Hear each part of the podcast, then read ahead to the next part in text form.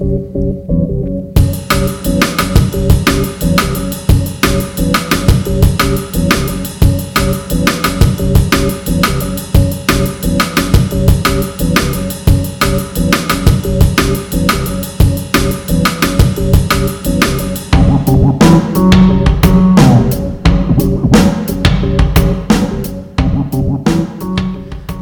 tous, vous êtes sur euh, Arte TV ou euh, SoundCloud. Euh, bienvenue pour cette première émission de l'année 2020. Je suis Lucas du Club Radio et au nom de tout le Club Radio, je vous souhaite une excellente euh, année 2020. Pour cette première émission, nous avons un programme plutôt chargé puisque nous commençons avec une interview d'un élève de la section polonaise, Jakub Lora, au sujet du bal qui se tiendra samedi. Euh, ensuite, nous enchaînerons avec une chronique euh, de la lecture euh, de Sarah. Puis, ce sera une chronique plus axée sur la géopolitique, notamment sur les relations entre l'Union européenne et la Turquie. Nous continuerons avec une interview des élèves de- d'Espagne qui sont venus dans le cadre du projet Erasmus+. Puis ce sera, une, ce sera la chronique de Marlène. Alexander nous pré- présentera également sa chronique littéraire. Et c'est donc ainsi que je lance tout de suite Antoine pour l'interview de Yacoub. Merci les gars. Et oui, aujourd'hui nous sommes avec Jakub de la section polonaise. Euh, et nous sommes là pour parler du bal du persan polonais qui aura lieu ce samedi. Alors Jakub, est-ce que tu pourrais nous expliquer euh, pourquoi ce bal réservé à la section polonaise? Pourquoi est-ce qu'il n'y aurait pas un bal euh, pour la section anglaise, espagnole, etc. Déjà, merci beaucoup de m'avoir invité. Et donc, par rapport au bal, en fait, le, persan est une tradition très très importante en Pologne.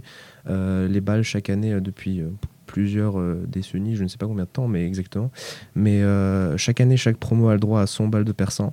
Euh, des fois, même des budgets de cotisation énormes sont dépensés dans les barrières des 100 euros par élève pour organiser un orchestre, une salle, etc.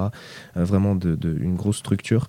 Et voilà, c'est inscrit un peu dans la tradition polonaise. Et le, fait est aussi qu'on l'organise nous, pour nous-mêmes. C'est une initiative de la section. Donc en fait, euh, si la section euh, espagnole ou anglaise ou n'importe laquelle voudrait, euh, elle peut aussi bien organiser le sien. Je les invite même. Très bien. Et est-ce que tu pourrais nous expliquer en quoi il diffère, il diffère d'un bal classique? Qu'est-ce qu'il y a de spécial et d'unique au bal du persan polonais? Alors euh, déjà, le, côté traditionnel nous ajoute euh, la danse, la polonaise, qui euh, ouvre tous les bals de persan voilà, en Pologne et que nous reprenons également. Donc on la travaille depuis décembre. Nous avons des répétitions les vendredis soirs après les cours, donc dans le gymnase du lycée. Et voilà, c'est une danse marchée, assez lente, mais très... il faut être très gracieux et euh, très coordonné pour enchaîner les différentes figures. Donc nous ouvrons le bal avec ceci. Et euh, ensuite, voilà, le, ce qui différencie d'un bal classique, c'est aussi euh, la diversité de musique. Aussi le fait qu'on soit dans un lycée international, bah, il y a un peu de français, il y a de l'anglais, il y a plein de types de musiques différentes, plus anciennes, plus récentes, de la musique polonaise et, voilà.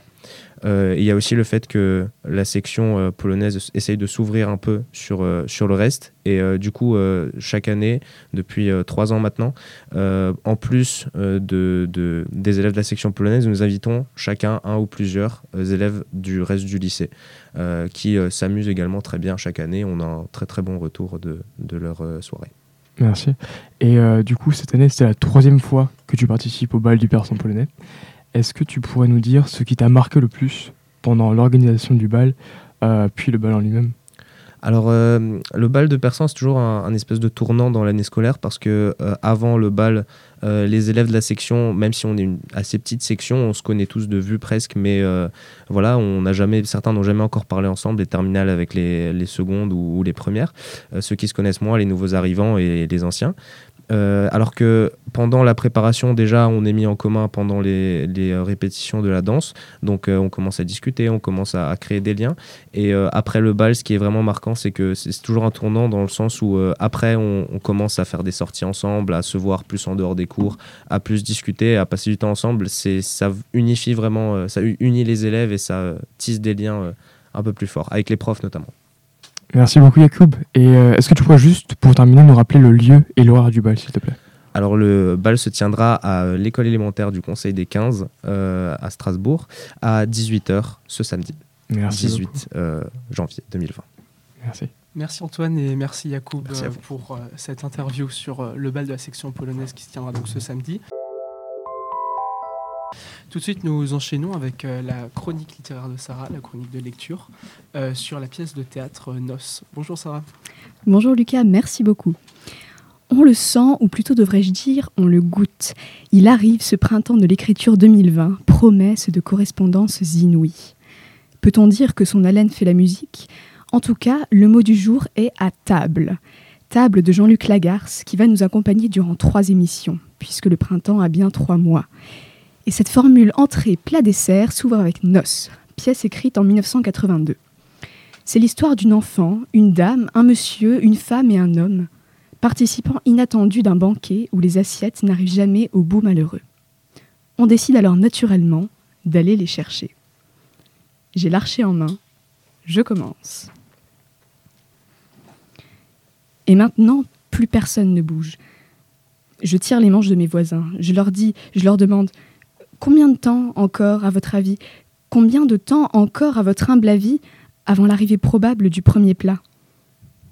Et maintenant, plus personne ne parle. La fin de quelque chose. Ils se sont laissés aller, je m'en rendais compte. Laissés glisser, je le voyais bien. Combien de temps, dites-moi, je vous prie, combien de temps avant l'arrivée, dans le meilleur des cas, de la première bouteille? Nous avons roulé au pas, tout feu éteint, jusqu'au bas de la côte. Je crois qu'ils ne voulaient pas, quant à eux, que l'on sache que nous étions invités. C'est un privilège, disait mon père, un privilège, et tout le monde ne fait pas partie de la noce. Une date historique, en quelque sorte. Moi, je respirais l'air de ce jour important, comme si se jouait vraiment, là, l'essentiel de ma vie. Je ne, comprenais pas vraiment encore, en ce temps-là, de quoi il était question. En pénétrant dans la maison, nous nous trouvâmes très vite près de la table. Elle venait de loin, de la pièce, à notre gauche. Une immense salle à manger, luxueuse et superbe, et déjà pleine de gens très bien habillés. Nous aurions voulu, nous aurions bien aimé voir la mariée et le marié, et leur famille, et les remercier tous, très platement, de nous avoir conviés à cette fête. Les mariés et leurs familles ne se trouvaient pas dans cette première salle à manger, luxueuse et superbe à notre gauche, mais dans une autre encore, beaucoup plus loin après celle-là, et beaucoup plus luxueuse et superbe encore. Nous ne saurions le concevoir. La table les traversait, les enfilait les unes après les autres, arrivant jusqu'à ce point où nous nous trouvions, et elle continuait encore, bien après nous, sur notre droite. C'est dans cette direction que les valets nous encouragèrent fermement à aller à la recherche de nos places et de nos cartons d'invitation dans nos assiettes respectives. Quoique, ajouta l'un d'eux, nous pouvions traverser sans problème plusieurs pièces et marcher un bon bout de temps sans nous soucier de rien. Tout était déjà pris sur une bonne longueur de la table, et, au vu de notre allure, on pouvait aisément supposer que nos places étaient encore loin. Merci beaucoup Sarah pour cet extrait de Printemps alléchant. Et maintenant nous sommes avec Lucas et sa rubrique politique. Lucas, euh, peux-tu nous présenter ce que tu veux nous montrer?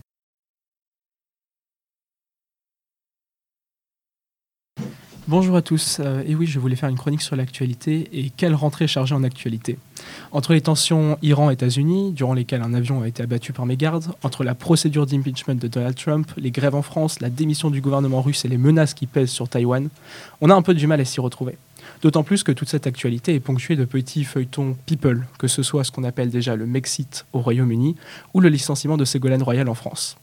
Pourtant, ce qui a attiré mon attention aujourd'hui remonte au mois dernier, en décembre 2019, à savoir les tensions entre la Turquie et Chypre.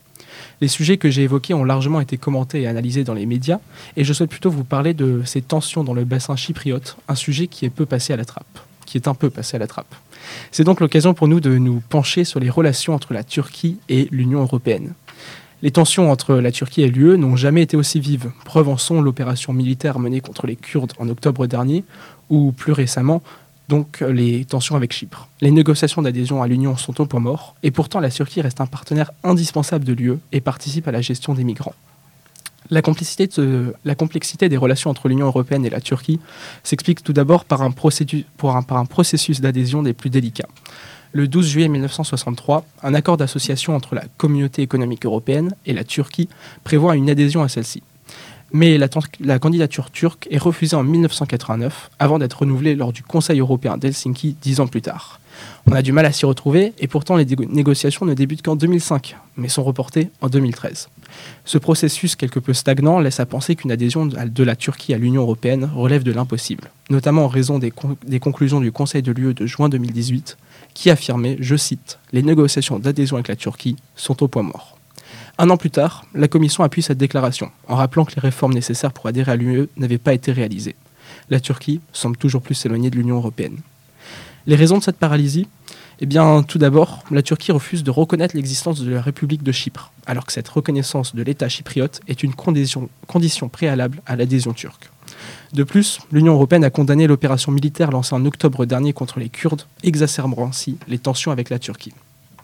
Ensuite, la situation économique turque et la période de récession l'an dernier éveillent les craintes de devoir allouer des prêts et des aides pour lutter contre la corruption et l'augmentation de la dette publique. Enfin, le président Erdogan semble acquérir toujours plus de pouvoir, au, détriment du Parlement turc. La séparation des pouvoirs n'existe plus en Turquie et les libertés individuelles sont bafouées. Anne Sanders, du Parti populaire européen, nous expliquait lors d'une interview en octobre 2019 que la Turquie est, je cite, un partenaire stratégique, mais elle n'a pas vocation à entrer dans l'Union européenne. L'union douanière instaurée entre l'UE et la Turquie en 1996 semble au final être la meilleure solution afin de maintenir des relations économiques fortes. Mais les relations actuelles sont également influencées par la politique migratoire que souhaite mettre en place l'UE et montrent une dépendance de l'Union par rapport à la Turquie. Le 18 mars 2016 est signé un accord entre l'UE et la Turquie, et cet accord prévoit la gestion des migrants. Il est question de renvoyer les migrants passés par la Turquie pour atteindre la Grèce vers la Turquie. Le coût de ces opérations des transferts étant supporté par l'Union. Le système d'échange prévoyait que pour chaque Syrien renvoyé en Turquie, un autre Syrien serait accueilli dans un pays de l'Union européenne. Et ainsi, on établissait un accueil des migrants au sein de l'UE tout en réduisant le nombre d'arrivées. L'étroite collaboration entre les États de l'Union européenne et la Turquie doit prévenir l'apparition de routes d'immigration illégales. En échange, l'Union européenne verse à la Turquie 6 milliards d'euros, divisés en deux tranches de 3 milliards d'euros, et garantit une relance du processus d'adhésion et la mise en place d'une procédure simplifiée pour que les Turcs puissent obtenir des visas pour entrer dans l'Union européenne l'effet de cet accord est très, controversé et l'Union européenne n'a pas encore versé la deuxième tranche de 3 milliards d'euros. C'est en tout cas ce que la Turquie prétend. Et la Turquie est, euh, comme, évoqué précédemment, en passe de ne pas adhérer à l'Union européenne. Il est également prévu une amélioration des conditions de vie des migrants en Turquie, qui pourraient ainsi rester sur place. C'est en tout cas le but affiché par l'Union européenne. Le bilan est positif au regard des objectifs, mais c'est surtout un accord menacé qui plane aujourd'hui de l'Union européenne. Quatre ans plus tard, les constatations sont positives du point de vue des entrées des migrants dans l'Union européenne, qui ont diminué grâce à l'accord, mais également grâce à l'effet dissuasif pour les migrants, puisque ces migrants risquent le renvoi en Turquie. Grâce à un accroissement de la lutte contre les passeurs, les disparitions en mer Méditerranée ont également diminué. Toutefois, l'accord sert régulièrement de menace pour Erdogan, qui, suite aux réactions émanant de l'Union européenne après l'offensive contre les Kurdes, a affirmé Nous ouvrirons les portes et nous vous enverrons 3,6 millions de migrants. Jean Marcoux, chercheur et spécialiste de la Turquie, note cependant qu'il peut s'agir d'un bluff, la Turquie ayant aussi bénéficié de cet accord. Mais la seule possibilité que la Turquie porte cette menace démontre une forte dépendance de l'Union européenne vis-à-vis de la Turquie, la Turquie qui, aujourd'hui, est un acteur important de l'Europe. C'était la rubrique politique de Lucas. Merci Lucas. Euh, rubrique qui nous fait réfléchir sur l'actualité, euh, en particulier en ces temps difficiles. Euh, nous allons maintenant passer à un interview avec deux élèves euh, de seconde espagnole euh, qui vont nous parler un petit peu de leur vie et de leur parcours, le tout traduit par Sarah. Donc bonjour, est-ce que vous pouvez vous présenter s'il vous plaît? Buenos días, ¿podría present ¿podríais presentaros por favor? Eh, buenos días, yo me llamo Fernando y soy de Pedraba, Córdoba, España. Y buenos días, yo soy Natalia y también soy de Pedraba, Córdoba. Donc voilà, euh, Fernando et Natalia qui viennent tous deux du village de Pedro Abad en Espagne, qui sont donc ici pour, euh, dans le cadre du projet Erasmus avec la section espagnole pour la deuxième année consécutive. Très bien, merci. Est-ce que vous pouvez nous expliquer ce qu'est le projet Erasmus s'il vous plaît? ¿Podría explicarnos en qué consiste este proyecto Erasmus? Pues en el que diferentes países eh, se reúnen y alumnos eh, pueden viajar a otros países de intercambio para aprender el idioma, enriquecerse y a una oportunidad muy buena que se le da a los alumnos. Donc en, en- en quelque sorte, il s'agit d'un projet entre plusieurs euh, pays et élèves qui permet à ces élèves de voyager, de découvrir d'autres langues, d'autres cultures. Très bien. Euh, Est-ce que vous pourriez nous expliquer ce que vous ressentez en ce moment, euh, loin de votre pays, loin de chez vous Et euh, comment est-ce que vous trouvez euh, Strasbourg ¿Podría explicarnos lo que resiente hoy en día, lejos de su país y de su familia, sin que no conozca bien um, lo que lo rodea? Pues la verdad que un poco de, de miedo al principio y, y un poco de angustia o nervios al no poder comunicarte bien con las personas por no entender bien el idioma. Y la verdad que eso para nosotros nos está costando mucho. Un peu de peur au début et d'anxiété, de stress, étant donné qu'ils ne connaissent pas la langue et euh, ils ne peuvent pas communiquer forcément de la meilleure façon avec euh, les personnes. Mais euh, finalement, ça commence à aller mieux. Très bien. Et quel est votre ressenti face à justement ce, ce parcours? Euh, Qu'est-ce que vous euh, pensez que ce parcours vous apporte en fait? ¿Qué pensáis de, este, de esta experiencia que puede, cómo pueden enriqueceros personalmente? Yo creo que es una experiencia muy enriquecedora y que te hace madurar mucho como persona, eh, ser más independiente a tu familia ya que no estás con ella. Y yo creo que todo el mundo debería tener esta oportunidad. Donc Natalia pense que c'est une expérience qui est très enrichissante, qui fait beaucoup mûrir euh, du fait de l'éloignement avec la famille et ça permet donc se- de se développer personnellement aussi. Très bien. Alors, il faut savoir que ces deux personnes ont donc une activité assez intense dans leur village au sujet euh, du- d'un club radio qu'ils animent également. Et donc, euh, je propose euh, qu'on les interroge aussi à ce sujet sur leur activité. Donc, quel est, pour, euh, quel est le principe de ce club radio? Qu'est-ce que vous y faites? Eh, ¿Cuál es eh, el funcionamiento del club de radio que animáis en, en Córdoba y con quién trabajáis? Pues nosotros empezamos la radio con la idea del director, José Carlos, y la verdad que nos motivó mucho y contactamos con un amigo nuestro, se llama Kino, un saludo de aquí, que nos ayudó a montar la radio. Y pues la radio eh, de nuestro instituto se basa en, en un bienestar y eh, música 24 horas, eh, cada vez que hay alguna visita importante al, al centro, por- como por ejemplo inspectores o delegados de provincia, siempre le decimos que, que vaya a la radio. Donc en fait, c'est une initiative qui avait été lancée par euh, leur directeur euh, Jean-Charles et euh, il les a accompagnés donc pour euh, trouver un partenaire et ils ont trouvé cette aide-là auprès d'un homme qui s'appelle Kino et qui les aide actuellement. Et le principe de la radio, c'est de développer le bien-être. Donc la musique 24 heures sur 24, c'est vraiment une radio pour le plaisir euh, de l'écoute. Et à chaque fois qu'il y a des invités, des événements qui sont organisés au sein de l'école, ces personnes-là sont invitées à participer à la radio et à se présenter. Voilà. Merci. Et dernière question. Est-ce que vous envisagez une carrière dans la radio Última pregunta, ¿pensáis trabajar más tarde en la radio?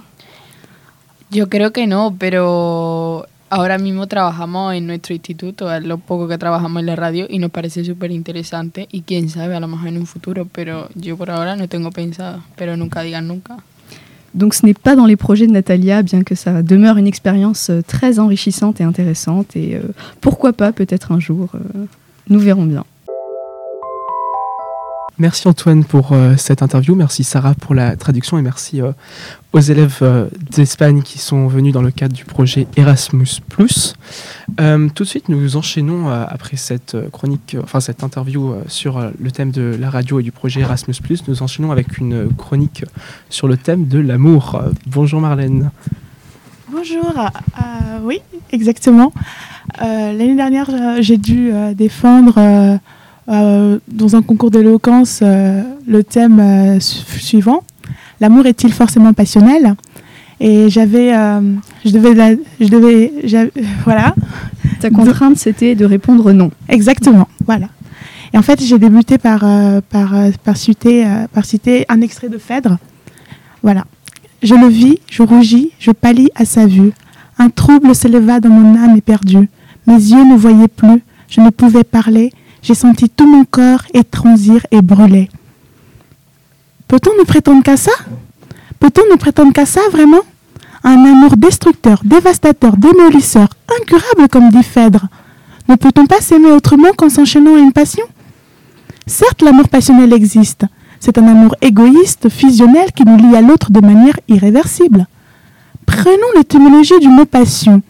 Du grec pathos et du latin patio, cela évoque la souffrance. La souffrance avec l'autre, la souffrance pour l'autre et la souffrance sans l'autre. D'ailleurs, les couples passionnels sont-ils ceux qui durent le plus longtemps? En tout cas, selon une étude scientifique, la passion s'achèverait au bout de quelques mois. L'amour passionnel est une tornade destructrice. Dans une relation passionnelle, l'absence de l'autre est insupportable. Les, êtres passionnés sont souvent condamnés à aimer et à souffrir en même temps. Comme le disait si bien Lamartine, un seul être vous manque et tout est dépeuplé. L'amour passionnel est une illusion. À partir du moment où on aime passionnément, on aime exclusivement. On restreint notre monde à une personne, on se fait une bulle à deux. Dîner chez des amis? Oui, mais avec lui. Aller au, cinéma? Oui, mais avec lui. Un projet professionnel? Oui, mais avec lui. La personne aimée est complètement idéalisée. L'être aimé devient alors le plus grand, le plus beau, le plus musclé, le plus intelligent, le plus drôle, le plus gentil, le plus fort. Mais imaginons, si d'un prince et d'une princesse on passe d'affreux crapaud à l'affreuse grenouille, c'est dire que de l'amour à la haine, il n'y a qu'un seul pas. Et d'ailleurs, ne parle-t-on pas des crimes passionnels? Qu'est-ce que cela signifie? Tuer par amour, Johnny Hallyday ne chantait-il pas dans Requiem pour un fou Je l'aimais tant que pour la garder, je l'ai tué? Meurtre et amour dans une même phrase. Cela ne vous choque pas? N'y a-t-il pas d'autre alternative qu'un amour passionnel? Revenons à la science. La science nous dit que la passion ne dure que trois ans. Alors, pourquoi dans notre entourage certains couples durent plus de 5 ans, 10 ans, 15 ans, 20 ans, 30 ans? Bien passé, parce que passé quelques années, il y a amour, ratio, l'affection, la raison, l'attachement à long terme. Prenons en exemple euh, nos grands-parents dans votre entourage. Vous avez tous des grands-parents, n'est-ce pas? Des grands-oncles, des grandes-tantes Eh bien, posez-vous la question. Cela fait-il combien de temps qu'ils sont ensemble? Euh, Beaucoup, n'est-ce pas? Car au bout de quelques années, c'est l'altruisme qui prône, c'est la tendresse, la bienveillance, une affection douce et réciproque, la délicatesse des sentiments, une attention à l'autre qui dépasse l'envie de la posséder. On est heureux pour l'autre, il est heureux pour nous. On ne veut pas la posséder, non. On veut construire. Et parfois même reconstruire. Les familles recomposées, c'est l'exemple parfait de l'amour raisonnable. Où est la passion lorsque papa apporte deux marmots de son côté et maman deux marmots du sien? Y a-t-il la moindre petite possibilité d'exclusivité? Où la passion trouverait sa place entre le ping-pong de Sébastien à 17h, le piano de Margot à 18h, le kung-fu de Pierre à 18h30 et tout ce petit monde qu'il faut coucher à 8h. Bref, bonne chance pour vivre d'amour et d'eau fraîche. Et pourtant, cela marche. Alors, l'amour est-il forcément passionnel? Non, il est tendre, il est construit, il est reconstruit. Et, l'amour est multiple éphémère ou éternel, physique ou intellectuel, platonique ou intense. Bref, vivons notre amour tel qu'il se présente. La passion viendra ou s'étendra en son temps, et comme le chantait si bien Edith Piaf, non, je ne regrette rien, ni le bien comme un fait, ni le mal, tout ça m'est bien égal. Merci beaucoup Marlène pour cette intervention. Je vous laisse, chers spectateurs et auditeurs, le soin de chercher la thèse chez Camus. Tout de suite, la chronique de Alexander. À vous la parole. Merci beaucoup, Sarah. Et je vous invite tous, chers auditeurs que vous êtes, à découvrir ma première chronique sur cette radio. Et comme toute chronique, je me suis posé la question du titre. Et avant de commencer, je me suis dit que j'allais l'intituler Et le reste est silence, qui sont les derniers mots de Damlet, avant qu'il n'expire. Mais pour aujourd'hui, nous ne nous affairons pas sur les déconstructions de vagues familles danoises dans le drame shakespearien, mais concentrons-nous plutôt sur la construction d'une autre architecture peut-être, avec le spectacle éponyme de Pascal Rambert, qui est passé à la cour d'honneur du Palais des Papes pendant le Festival d'Avignon de cette année, et qu'on a eu la chance d'avoir à Strasbourg au TNS en novembre. Non pas une simple critique, mais plutôt une invitation à la réflexion. Je vous appelle, chers auditeurs, à vous élever ensemble dans cette contemplation euh, partagée d'une vérité. dis les mots, sinon, nous sommes perdus. Laisse entendre soudain de ces râles-mots, devenus râles rauques, Marie-Sophie Ferdan, dans le sale et sacré silence de la cour d'honneur. Entre l'impossible parole bannie de la sanglante cité, et sa célébration en son sein même, alors que la plainte lumineuse de la comédienne mutilée sonne au sein de la demeure des papes. Ainsi, cette architecture, ou doute incarné face à la structure, composée et mise en scène comme un hymne polyphonique par Pascal Rambert à l'occasion de la 73e édition du Festival d'Avignon, s'inscrit dans ce double mouvement ambigu, et à l'aune duquel s'érige fragilement une autre conception du tragique. Aspiration à une catharsis éclairée et sublime, elle se solde de ses propres aveux, et sans doute veut, dans l'impossibilité à une identification par la mise en place d'une distance lucide, toute brechtienne, distance vis-à-vis de l'illusion dramatique.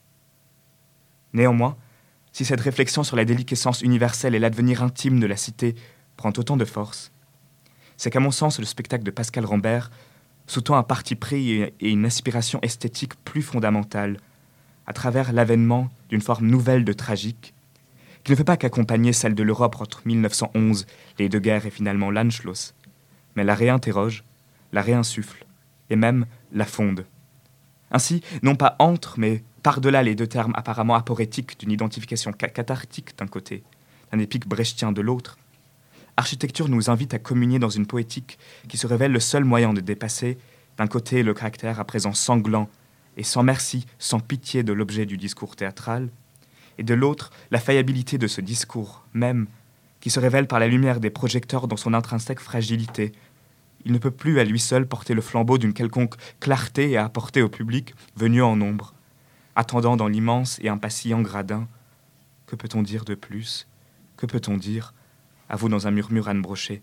Aussi, le spectacle se fait invitation quasi mystique à la transfiguration et devient le lieu d'un cheminement réflexif quant à non seulement les simples modalités de l'expression tragique de son sujet, mais la possibilité même pour le théâtre aujourd'hui de dire, de faire, d'être tragédie.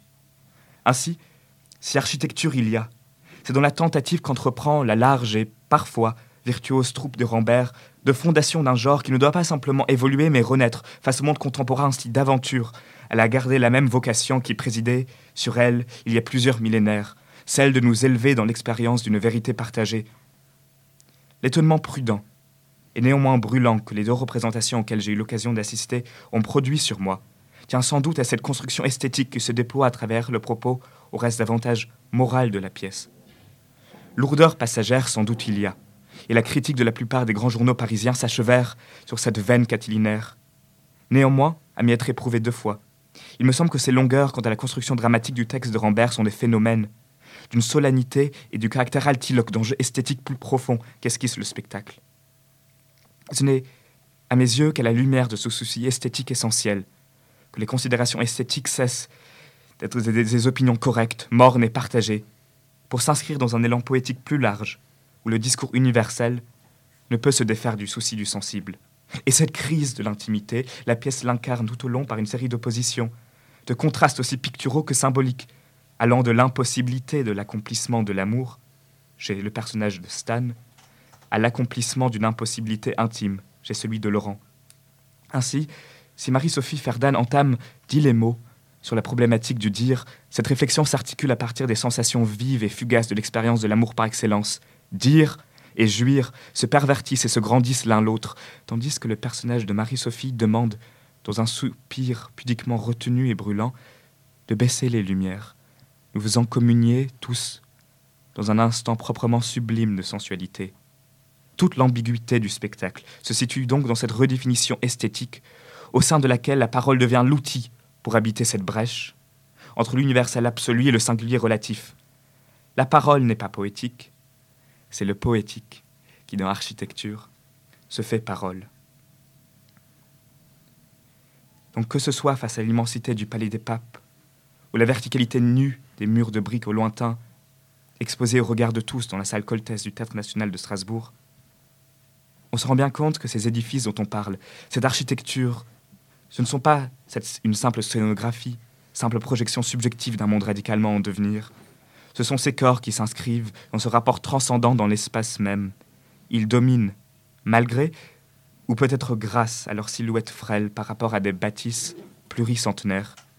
Et ainsi, si ce sont ces corps qui sont ces édifices, c'est probablement l'homme lui-même qui est discrètement à l'ouvrage, et cela précisément dans le rapport dynamique de ce monde en mouvement, dont les règles semblent contrevenir parfois au rituel théâtral, dans ce va-et-vient, cette discrète danse des techniciens. Et pour finir, architecture se fait donc cet hymne à cet homme qui se déploie dans un renversement esthétique profond, mais qui est le fils d'une exigence plus haute de saisir et dire et d'être peut-être d'une manière nouvelle cette tragédie du monde contemporain. Merci Alexander pour euh, ce billet d'humeur sur la pièce de théâtre architecture qui, est, euh, qui était à retrouver euh, au TNS, au Théâtre National de Strasbourg.